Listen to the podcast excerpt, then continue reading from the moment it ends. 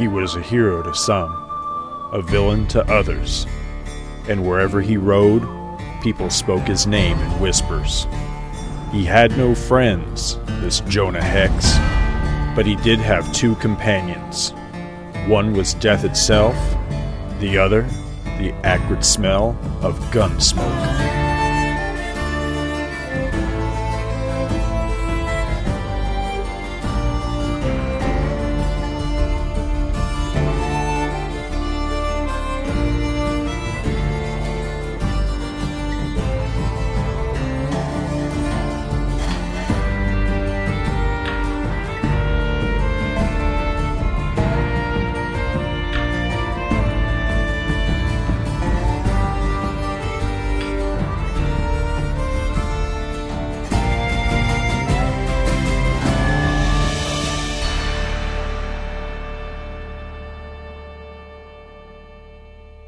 Hello and welcome to Death and the Acrid Smell of Gunsmoke. This is an internet radio program devoted solely to the life and publishing history of the baddest badass bounty hunter ever to roam the Old West, Jonah Woodson Hex. This is episode 11, and I am Scott Gardner. Hello, welcome to the show. First off, I want to give big belated thanks to my friend Luke Giaconetti, who sent me All Star Western number one and two. This is the uh, current ongoing, the uh, new 52, if you will, version of uh, All Star Western starring Jonah Hex. Big thanks to Luke for sending me these because uh, I was uh, fussing a while back that I had missed the first couple of issues and desperately wanted to be buying the new series, but I'm one of these guys that if if I miss a, a recent back issue, then I more than likely I just am kind of like nah, to heck with it then, and I I just don't bother to keep up because I I really just can't stand chasing recent back issues, but uh Luke sent me these, uh, and I thought that that was really, really awesome. I read them and uh, thoroughly enjoyed it. I'm into the story and uh, excited to see where it goes. I always wanted to read stories of, of Jonah in the East, you know, in, in a big Eastern city. And in this uh, particular tale, Jonah comes to Gotham. Now, I could have kind of done without it being Gotham City or, or Metropolis or you know one of the fictionalized DC cities, but still it's pretty cool. I'm digging where it's going so far, and uh, it's really neat. He sent me uh, number one and number two, and number one was the uh, the reprint, the second printing version. And Luke had said something at the time that you know that it was the second print, but he thought that the cover was a lot better. Well, just being the completist that I am and liking this story so much, I went and I tracked down uh, first printing of number one just so that I'd have one in my collection. And I have to completely agree with Luke. I like the reprint, the second print version uh, of the cover a lot better. It's a, it's like a darker, like blood red color in the background, and I think it looks a lot sharper. And it really makes Jonah stand out that much more on this uh, really nice cover. But uh, again, thanks to Luke for those. I really, really do appreciate it. And uh, now I'm uh, more or less caught up on my Jonah Hex, on the modern Jonah Hex, because I also uh, managed to score in an eBay lot all of the issues I needed to uh, catch up and complete the uh, prior Jonah Hex series, Jonah Hex Volume Two, if you will. There was that was a it ended up being a seventy issue series, and somewhere in the '60s, I think, like the mid '60s. Um, I, I, had stopped because I had switched LCSs and I had missed a bunch of issues. So again, I had stopped getting the book, and you know, fully intending to get them at some point. I just hadn't got them, and I found a lot that miraculously was like exactly picked up exactly with the issue number I had left off, and went all the way through the end of the series and got it for a song. And recently read through all of those, and then. Um, these first couple issues of All Star Western, so I'm more or less caught up. I know that there are uh, at least number three, probably number four is out by now. They're waiting for me at my LCS. I just haven't picked them up yet, but uh, I'm really into it, and it's very, very cool. So I'm glad to be all caught up on my Jonah at the moment. No emails for this episode, which is very sad. Um, although I was noticing the other day that in our Two True Freaks Gmail inbox, it seems like there are a lot of emails coming into that Gmail account that are actually meant for some of the other shows. Um, I didn't notice on a quick glance if any of them were Jonah Hex related or not, but uh, I will be going through that pretty soon and sorting through that. And if there are any Jonah related ones that you folks have sent in and been wondering why you haven't heard them on the show, then I will be uh, sorting through that Gmail box and uh, and addressing them here on the show. But for the future, um, if you uh, have something to say about the show and want to write in, the uh, correct Gmail to use for this show is Jonah Hex Podcast, all one word, at gmail.com. Write in, let me know what you think, both good and bad. You know, I I uh, am always open to uh, constructive criticism. I need constructive criticism, so write in and let me know what you think. This particular episode is probably going to lend itself quite well, I would suppose, to uh, some sort of feedback, one way or the other, both good and uh, and bad and ugly because this is the much promised scaled back version of the show. I'm going to try something different this time um, for a couple of different reasons, but the main one being that uh, I've simply got got to cut down on the editing time on this show. Um, I love being able to make this show something of an audio drama, but the editing time on it has just been killing me. Even with cutting it back to just being a monthly show, we have upped our output on Two True Freaks, and uh, we're planning to even up it further. And so all of our shows are being somewhat scaled back. Some of them you won't notice any difference other than the running times will probably be shorter this particular show, really the only thing I can do, the only thing I'm willing to do to scale back is is to kind of scale back on the bells and whistles, and I really just want to cut down the editing time. The content of the show shouldn't change all that much. Although this time around I am going to try something a little bit different. I'm going to try to do a pretty much standard synopsis and I will won't really be doing character voices and things like I was doing before. I really want your feedback on this. If you like it, if you don't like it, if uh, you know whatever your opinion is, please write in and let me know.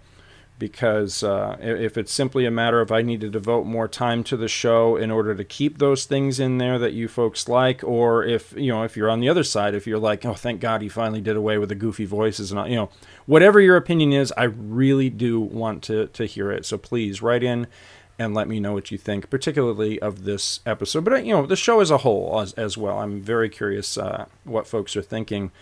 Um, as I think I said last episode, so many people in fairly recent months have. You know, it seemed like everybody kind of came out of the woodwork at once, demanding the return of this show. Shows back, I haven't really heard all that much feedback, so it's kind of weird. But that said, let's take a look at this month's issue. This is Weird Western Tales number 20. This is the November December 1973 issue. Whew, can't believe how old uh, some of these issues are. Makes me feel very old. Um, anyway, the original cover price on this was a mere two dimes, 20 cents. Cover credits on this one again, Luis Dominguez. Now, this, uh, and I hope I'm pronouncing that name right, I don't know if that is the proper pronunciation. This is the cover that would eventually grace the cover of the Jonah Hex Showcase edition, the, the black and white reprint, the showcase. Um, I don't care for this cover. It's not a bad cover at all, don't get me wrong. It's actually, the art's actually very nice on this cover. It shows um, a dark uh, night scene with this. It, it's weird, co- weirdly colored, but but awesomely colored. It definitely uh, deserves the banner of weird because it is a very weird cover. It's a it's a like an olive green color to it with this uh, lighter green full moon in the background, and Jonah Hex is facing us, the readers, as he's lighting a cigarette, and we can see his eyes shifting as uh, something behind him catches his notice, and behind him, these shadowy Indian figures are sneaking up on him, and one has this big, nasty tomahawk. It looks like he's ready to walk up and just plant it right in Jonah's skull. It actually is a really, really, really good cover. However, my, my beef with this being the cover of the showcase edition, and I know I went into this in a prior episode, so I won't make a really big deal out of it, but it's just you look at this cover and right away you go, oh, I get it, Cowboys and Indians, which I think does a disservice to the character of Jonah Hex. As I've said a million times, Jonah is so much more than just another cowboy tale. Um, he's really not a cowboy at all. And typically, typically, Jonah Hex is not about cowboys and Indians. And so that bugs me that this was the cover they chose to grace that volume because that is completely what you know, if you were looking through that on the bookshelf at, you know, Barnes and Noble or something and you saw this, I would think if you didn't have a, a, vested interest in Jonah Hex, you just breeze right by it, think, ah, I don't like cowboy comics, and just keep going, which I think hurts that volume because this is this is excellent comics in my opinion. Anyway, gone on about that long enough. Story this time around is by someone different. Arnold Drake is the writer on this one. Editor Joe Orlando and artist, as always, Tony DeZuniga, who truly, truly pulls out all the stops in this one. So, getting into the synopsis, a shadowy figure approaches from the horizon. Slowly, mist and shade begin to rise, revealing a lone rider, a cold, unerring trigger finger, a permanent death's grin that chills the blood of evil men, the scarred face of Jonah Hex in Blood Brothers. Jonah notes to himself that it's a quiet town as he rides down the main avenue, and that he's never seen a quiet town that was worth a Georgia dollar. Right on cue, a figure comes sailing out the door of the saloon, and Hex is pleased. Now, this is his kind of town. The bum rush patron is an Indian, and as Jonah looks down at him, a man appears in the doorway brandishing a weapon. The fella orders the Indian to his feet, but when the unconscious Aborigine fails to move, the man prepares to kill him where he lies. Hex intervenes, shooting the man's weapon out of his hand. The man demands to know what gives. Is Hex against shooting stinking redskins? One that's lying on the ground with a barrel of whiskey slopping inside his head, maybe, but mostly he's against killing U.S. corporals that are six weeks AWOL with a $50 reward on them for their return to Fort Lang. Hex slings the Indian across a horse, and it isn't clear whose horse this is, presumably the corporal's, and he rides off, leaving the man to wonder just who the blazes he thinks he is anyway. His buddy, Red, tells him that he should have taken a closer look at that ugly face, and he'd have known that that was Jonah Hex, and that he's very lucky to be alive. The silent brush of an alabaster moon paints the Great Plains in mystery as the Indian rouses. He tells Hex he needn't have come after him, as he was planning to turn himself in anyway come morning. Hex points out that the man didn't lose anything then, but that Hex has earned six months' worth of dried beans, salt pork, and coffee. The Indian identifies himself as the younger son of Chief Macana, Machana, not sure how to pronounce this one, M A C H A N A. I'm going to say Macana. Chief Macana named John Running Wolf and at the top of page 4, he looks a heck of a lot like Charles Bronson. Hex and Running Wolf talk, and it is revealed that Running Wolf feels that the days of the Indians are numbered. So he lit out to join up with the white soldiers as a scout and look out for number one. Hex admits that he can't fault the man for that, seeing as how it's his own way of looking at things as well.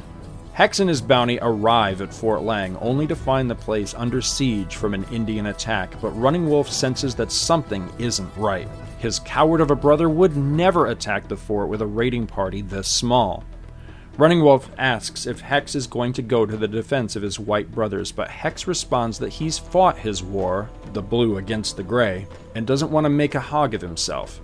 But when the Indians finally flee and a parting shot in the form of a flaming arrow comes a little too close to comfort, it's suddenly made personal, and Hex takes action by gunning down the man responsible. Later, Hex drops in on Major Shaw inside the fort and claims his bounty, commenting on the action he's witnessed. Shaw thanks Hex and says that there was only minor damage and no casualties, but is perplexed by Red Horse's attack and speculates that this may mean that Washington will have to reevaluate its liberal Indian policies. Hex asks which ones taking their land, killing their braves, or starving their women and children. Shaw, like the man at the saloon, asks if Hex is an Indian lover, but the bounty hunter professes affection only for genuine U.S. currency and leaves. Hex gets directions from a local boy as to where he can get a decent meal and some liquid refreshment and winds up at the Widow Lacey's place. Hex receives a less than welcome reception from a well dressed man who answers the door, informing Hex, quite frankly, that he stinks. Hex barges in, knocking the man on his backside and saying that he's been riding for two weeks, but once he's had a bath, the man will find him right tolerable. And that's when Hex finds himself face to face with the widow Lacey, who is actually an old acquaintance of Jonah's named Eileen. She introduces Hex to Mayor Barnett, the man who Jonah knocked on his keister, and impressed by Hex's quick fists, one of Widow Lacey's house guests, a man named William Vandermeer of the Reading, Springfield, and Abilene Railroad, offers Hex a job. $100 for the safe return of Widow Lacey's niece Muriel, who's been kidnapped by Red Horse, and $200 if Hex can bring him in as well, dead or alive. Outside and alone together, Hex confronts Eileen about this Widow Lacey business, and she cops to having taken the title to gain respect in business. Hex and Eileen get chummy, and she tells him to be careful. Sometime later, Hex is successful in sneaking up on Red Horse's camp where he finds Muriel cooking Indian style. Before he can act, however, he is surprised by Red Wolf and the two men tussle. Hex gets the best of Red Wolf, but soon finds himself at the wrong end of a rifle barrel a rifle held by Muriel, because she isn't Red Wolf's prisoner after all. She's his wife. She's also inexperienced in such matters, and Hex easily disarms her. With Red Wolf tied up on one horse and Muriel reluctantly following on another, Hex sets out for town again, but on the way the trio is ambushed and Red Wolf is killed. Hex guns down two of the attackers, but a third man gets away, much to Jonah's chagrin. Arriving back at Eileen's place, Hex enters and, to the horror of everyone present, unceremoniously dumps Red Wolf's body in the middle of the living room floor. It is at this point that Hex lets on to Mr. Vandermeer and the mayor that he is wise to their little scheme.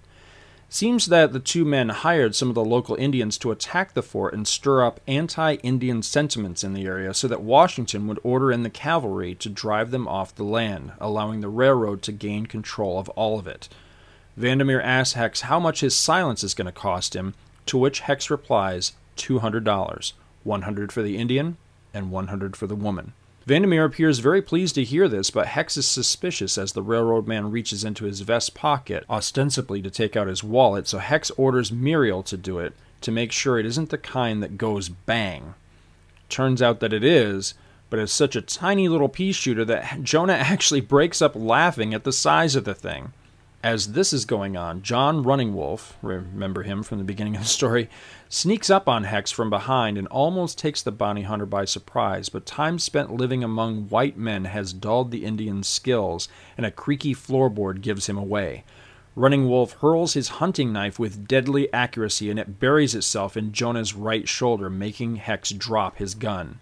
Mayor Barnett dives for Hex weapon, but Eileen steps on his fingers and holds him at gunpoint to keep this contest between Jonah and Running Wolf only.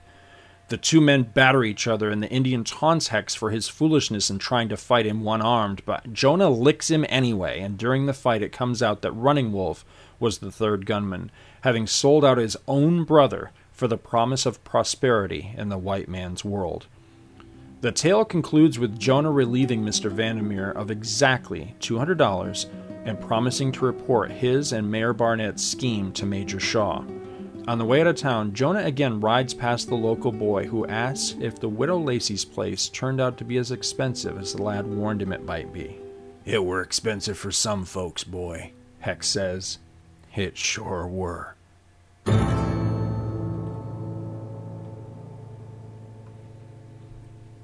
I like this issue. I like this issue a lot. Even though it turns out to be a kind of standard Western tale at the same rate, I do like it.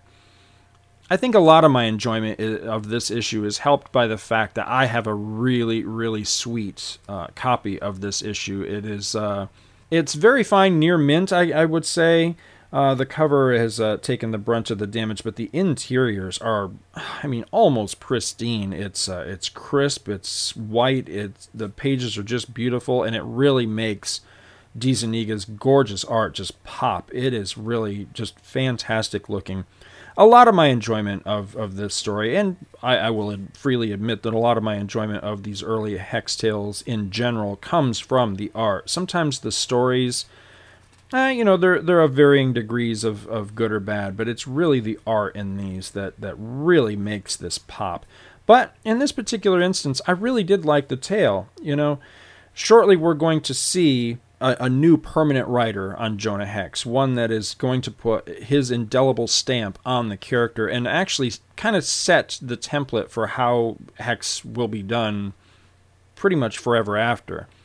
However, I liked this story a lot and would not have uh, minded at all seeing more tales of Jonah from Arnold Drake. I think he really had a, a, a solid feel on the character, and uh, I liked his dialogue. I liked the way he wrote Hex in this. He made him a little bit more of the the tough, rugged uh, bounty hunter slash gunfighter, much closer to say Eastwood's Man with No Name than the mysterious, possibly supernatural figure that Albano was writing. And I, I like that take. I didn't mind for a change Jonah shooting the gun out of the guy's hand, you know, a the Lone Rangers, you know, quite as much this issue. Normally that sort of thing really, really bugs me. But it would have been kind of excessive if Jonah in this instance had simply just gunned the guy down. That that would have been a little bit too much. I can see him actually just shooting the gun out of the guy's hand.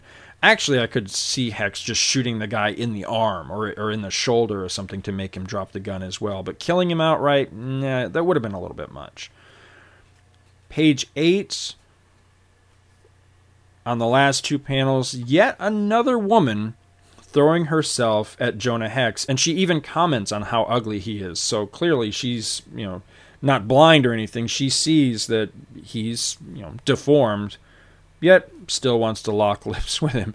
This will come up time and time again how, despite his deformity, Hex still manages to get his fair share of the ladies. On page 9, I really liked uh, Jonah's trick of tying canvas bags onto his horse's uh, iron horseshoes in order for the, the horse to, I guess, walk quieter. I wonder if that's a real Old West thing or not. I, I don't know, but I thought it was kind of an interesting trick. I like how he gets past the guard on page nine. He uh, comes up on this Indian guard, and Hex tosses a rock. And when it catches the, the guy's attention, Hex comes up behind him and clouts him on the back of the head with the butt of his gun. He says, Sorry, Red Brother, but this won't hurt none past Tuesday. He has little lines like this throughout the issue, where normally Jonah's not terribly talkative, but I, I like some of the things he says in this.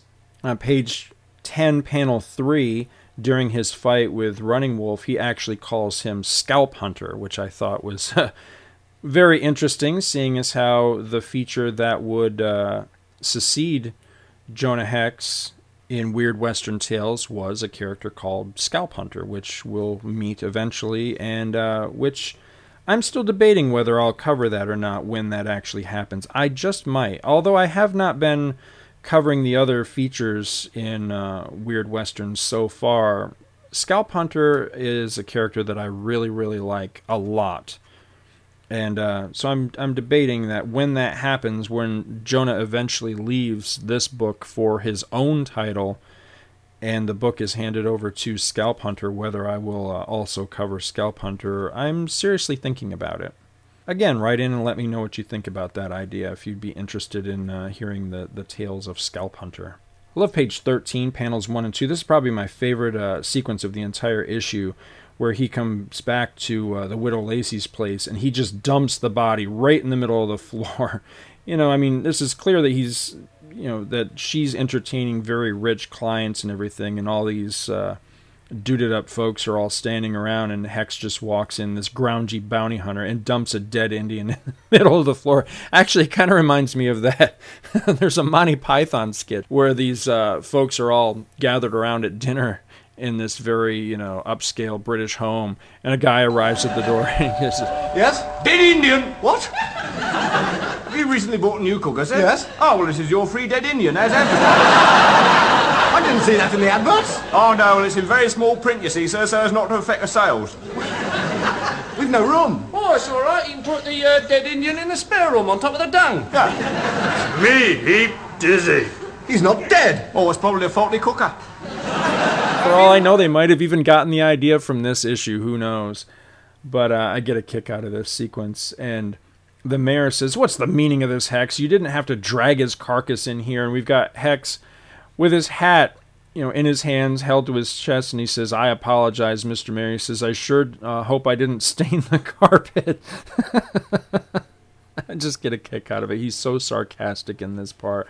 He has such disdain for uh, for these supposed authority figures. I, I really like that. Page 14, I'm not sure how I feel about laughing Jonah. It seems kind of out of character. I think I, I, I, I'll risk going so far as saying that I think this was the one moment of the issue where um, Drake had a misstep. That I, but then again, I don't know. I mean, we we never, uh, uh to my recollection, up to this point, we haven't gotten much of a sense of Jonah's sense of humor, and so I guess this is potentially the sort of thing that that could make Hex bust up laughing that someone pulls this teeny tiny little what he calls a pea shooter on him. But it just it does seem a little bit awkward in this portion of the story. I mean, size of the gun or not, it is a gun and someone's holding it on him. So it just it does seem a little bit strange. Also on page 14, how in the world did Running Wolf get free? This was the guy that Hex caught at the very beginning of the issue and turned over to the fort. It's never explained. The guy just shows up, throws a knife at Jonah, they tussle, and he's taken down at the end of the issue. But we're never given a, an explanation of just how did he escape the fort in the first place. And seeing as how this whole thing turned out to be some big elaborate plot, I would kind of expect Jonah to be suspicious of that. You know, did, did, someone at the fort have a deal going with Running Wolf and turned him loose to take Hex out or something? You know, something to that effect. It's it's never adequately explained, and I think it makes Hex look a little. I don't know. It, it makes Hex just the fact that this thought never occurs to him that he's going to take the Indian right back to the fort again seems a little bit strange. That he should at least consider that. Wait a minute, how did this guy get loose? But it's never brought up at all. Bottom of page 15, I like this. In the very last panel, well, the last two panels actually, we've got uh, Hex and Running Wolf are just battering each other. And Running Wolf says, You're not so smart, Hex, fighting a one armed fight. And in the very last panel, Hex is just clobbering him with a solid left, and he says, I'll spot you one arm and still hammer you into the ground. You were the third man, right, John? And I like that. You know, Jonah doesn't often boast, or at least not like this. This time around, I like that. He's very confident in his fact that even one armed, he's going to whoop this guy, and he does. He takes him down and he really clobbers him good. While the plot of this issue, admittedly, isn't the greatest. The dialogue is excellent in this, and I really like how Drake portrayed Hex. And again, I would not have minded at all if he'd stuck around for a bit more, but alas, next issue we're going to get one last, at least I think it's the last time that uh, Albano would write Jonah Hex. I could be wrong about that, but it's going to be the last for a considerable time. And then with issue 22, uh, we will see the debut of Michael Fleischer, who, as I said before, is going to put his indelible stamp on Jonah Hex. And we're going to see kind of a shift in the way Hex tales are told. And we will uh, start to get bits and pieces of the backstory and eventually the origin of Jonah Hex. So stick around for that. I think you will enjoy it very much. This issue is reprinted in a couple of places, one of them being Jonah Hex and Other Western Tales, number two. And seeing as how they uh, use the cover of this issue as the cover of the Showcase Presents, you can also find this story in that Showcase Presents Jonah Hex Volume 1 trade paperback. There is another feature in this issue. It's uh, you know, it's not with any recurring characters or anything But I like this one a lot. It's a tale called Turnabout Plots by Sergio Aragones. Art by Gil Kane, and the script was uh, by E. Nelson Bridwell. And I like this a lot. Now, I'm kind of hot and cold on Gil Kane. I like some, you know, what I like of his, I generally like a whole lot. And what I don't like, I generally don't like because his uh, his line work is a little thick. For the most part, I like it a lot. I think this would have worked better if he had been the the layout artist and someone else had inked over him because I'm pretty sure, seeing as how he has the sole art credit, I'm pretty sure he did the sole art chores on this, so he has a very, very thick ink line. However, I like this. It's a short little tale. It's only, let's see here, it's only four pages long. But you've got this uh, washed up old Top Gun guy, you know, this old gunfighter and he's well beyond his years. And he realizes that there's this young punk challenger that's come gunning for him. So at the beginning of the story, we see him and he's trying to shoot bottles and cans off a fence and he's doing a horrible job. And he just realizes that he's well past his prime, that there's no way that he can possibly win this fight. So we cut to the showdown in the streets of, of the town, you know, the, the typical Western, you know, high noon type showdown. And this guy shows up who looks very, very much like the Rawhide Kid over at Marvel. So they face off against each other, and while the old gunfighter is not quick enough to possibly outdraw this uh, young buck, he is fast enough that as he sees the young gunfighter draw his weapons and he knows he's about to shoot, he suddenly whirls around and presents his back to the kid. And he gets shot in the back and falls over dead. And the young gunfighter is just stunned. And he realizes that he's been cheated of his victory and that not only did he not make a reputation for himself the way he thought that he would by taking out this you know top gunfighter and uh, and earning his rep, but now he's actually earned himself a trip to the gallows, and that's the way the story ends. And it's really a nice little tale. You know, it's it's as I say, it's just a short little four pager, but the art's solid and the writing is really really good. You really get into the head of this over the hill gunfighter and at first his initial fear, realizing what's going to happen, and eventually his resolve to, if he's going to die, he's going to die his way, and he's going to show this kid, you know, he, he's going to have the last laugh essentially. And I like that. It's it's as I said, it's a nice little Twilight Zone esque twist ending tale, perfect for weird Western tales. And that particular story has been reprinted. It was in Jonah Hex and Other Western Tales number three. Uh, by the way, those Jonah Hex and other Western Tales, those are little digest size, similar to like the old uh, DC Blue Ribbon Digest and Best of DC, those little digest size. And uh, if anybody ever chances across those on the cheap, get in touch with me because I'm still hunting number two and number three of those reprints. Ads this time around, the only one that's really of note is there's an ad here for DC's 100 page super spectacular number 22, which was a, uh, a flash. It was an all flash 100 pages. This thing looks really cool. I think I actually have this in my collection. Pretty sure I've never read it though. This time around, Trail Talk, which is the letters page, full of some really good stuff here, and I actually want to cover all three of them real quick. First letter here is from uh, James T. McCoy. How's that for a uh, Star Trek mishmash name?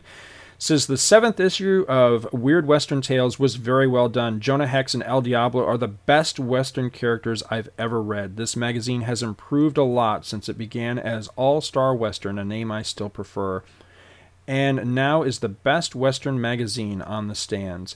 The Hanging Woman was a superb morality play with excellent characterization. The violent confrontation between Hex and the Hatchets was a bit contrived, but it occurred under circumstances that were quite realistic. The actions of the townspeople also reeked of harsh reality. By the way, I've noticed that a sameness is slowly developing in the Jonah Hex plots. To relieve this, I suggest that future stories delve into Jonah's past, perhaps explaining why he became a gunfighter. And the answer to this uh, letter was your comments on the scripts for Jonah Hex are being passed on to Michael Fleischer, the new writer for Jonah's series. As time goes by, I'm sure he'll be unraveling more and more of Jonah's mysterious background. And this is something that actually came to be. You know, a lot of times the letters pages will throw out things like this and then they they never follow up on it. In this particular instance, Michael Fleischer pretty much hits the ground running and almost immediately begins to deliver on this promise of filling in and, and shading in some of Hex's background. And uh, that's going to be exciting. Next one up is from, I'm not even going to attempt to pronounce this name, someone writing from Hawaii. Says, The only reason I've been buying issues of Weird Western Tales regularly is for the artwork and the supposed mystique surrounding the magazine's title. Although El Diablo has satisfied my craving for mystery somewhat, I am, for the most part, dissatisfied. That was because of Jonah Hex. Don Eiler put into his letter what I always hesitated to say. From the very start, I felt a strong distaste for this Hex character and have to agree that he's counterproductive. Until I see a favorable report from the new zine, The Comic Reader, you can count me out as a regular customer. And what's really funny, eventually Hex would grace the cover of the comic reader. I only have two issues of the comic reader in my own collection, one of which is the Jonah Hex issue. The other one, by the way, is uh, featured an excellent, excellent Jim Aparo um, Captain Marvel cover. Wish Jim Aparo had done more uh, Captain Marvel art because it's really fantastic. The answer to this one says I happen to be well aware of the comic reader editor uh, Paul Levitz's views on Weird Western and you might be interested to know that he is quite a fan of the mag. I hope you'll count that as a quote unquote favorable report and rejoin the ranks of Weird Western Tales readers.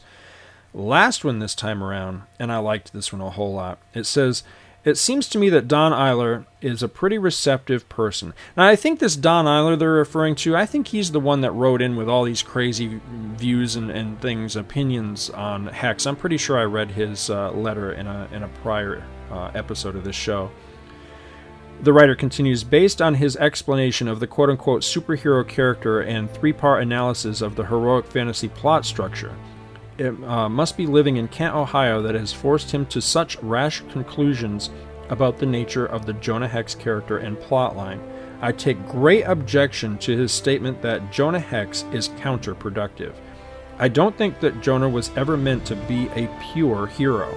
He is an anti hero from the start. Contrary to your reply to Mr. Eiler, he does seek to harm people. He is a bounty hunter, after all. Although he is a just, honorable man attempting to mete out justice only to those who deserve it. Naturally, Hex uses violence as a means of retribution, which is Mr. Eiler's main objection. True, violence, no matter how righteous, is always a poor alternative, but violence is a part of human nature. Since violence is an ingrained part of human nature, Hex is to be commended for being able to exercise enough control over his violent instincts while not allowing his emotions to suffer to deliver just retribution for a wrong. Jonah Hex is the ultimate anti hero. He is at once the most noble and pitiable character in the comics today. Since every man has a good and evil within him, Hex, by showing the proper balance of the two elements that is needed to attain the goal of justice is far from counterproductive. I can only add that in the past year I have uh, discovered that Jonah Hex has to be the most dramatic series in comics that I've ever read, surpassing even Enemy Ace. Counterproductive? Hex should be required reading in any American literature course, and this was from Robert Strauss of St. Petersburg, Florida. And the answer to this one was thank you for your eloquent defense of Jonah Hex, and I apologize for having to had to cut it a bit. Both John Albano and I found your letter very interesting, and it gave us insights into our own creation's personality. I thought that was a fantastic letter. And with that, we are brought to the death count.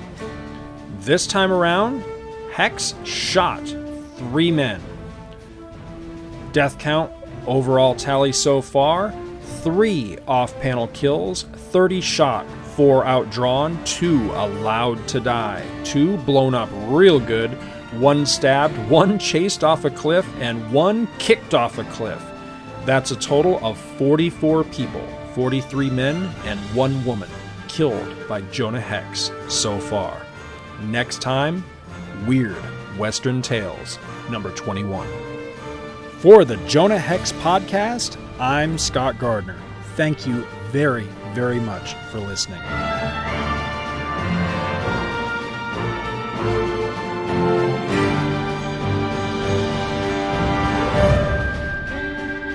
Feedback for this program can be sent to Jonah Hex Podcast at gmail.com. Death and the Acrid Smell of Gunsmoke, the Jonah Hex Podcast, is produced in association with the Two True Freaks podcast, which you may find at www.twotruefreaks.libsyn.com and is a registered trademark of Demonzacore of Milan, Italy. All rights reserved.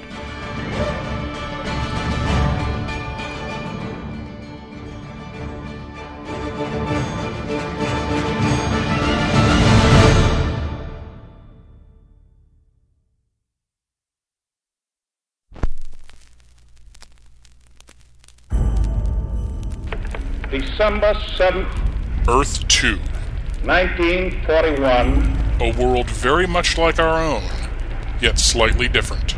a date which will live in infamy. A world at war. The United States of America was suddenly and deliberately attacked by naval and air forces of the Empire of Japan. Following the Japanese sneak attack on Pearl Harbor, President Franklin Delano Roosevelt brought together the largest group of mystery men ever assembled to battle the Axis powers.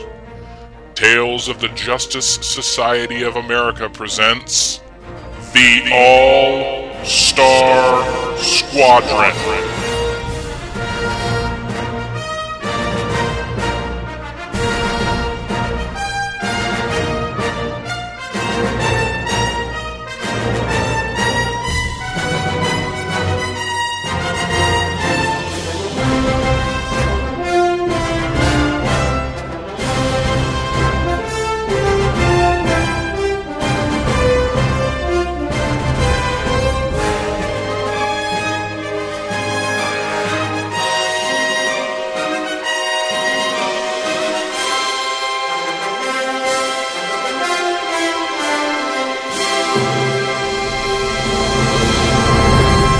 The Tales of the Justice Society of America, every Friday at twotruefreaks.libsyn.com.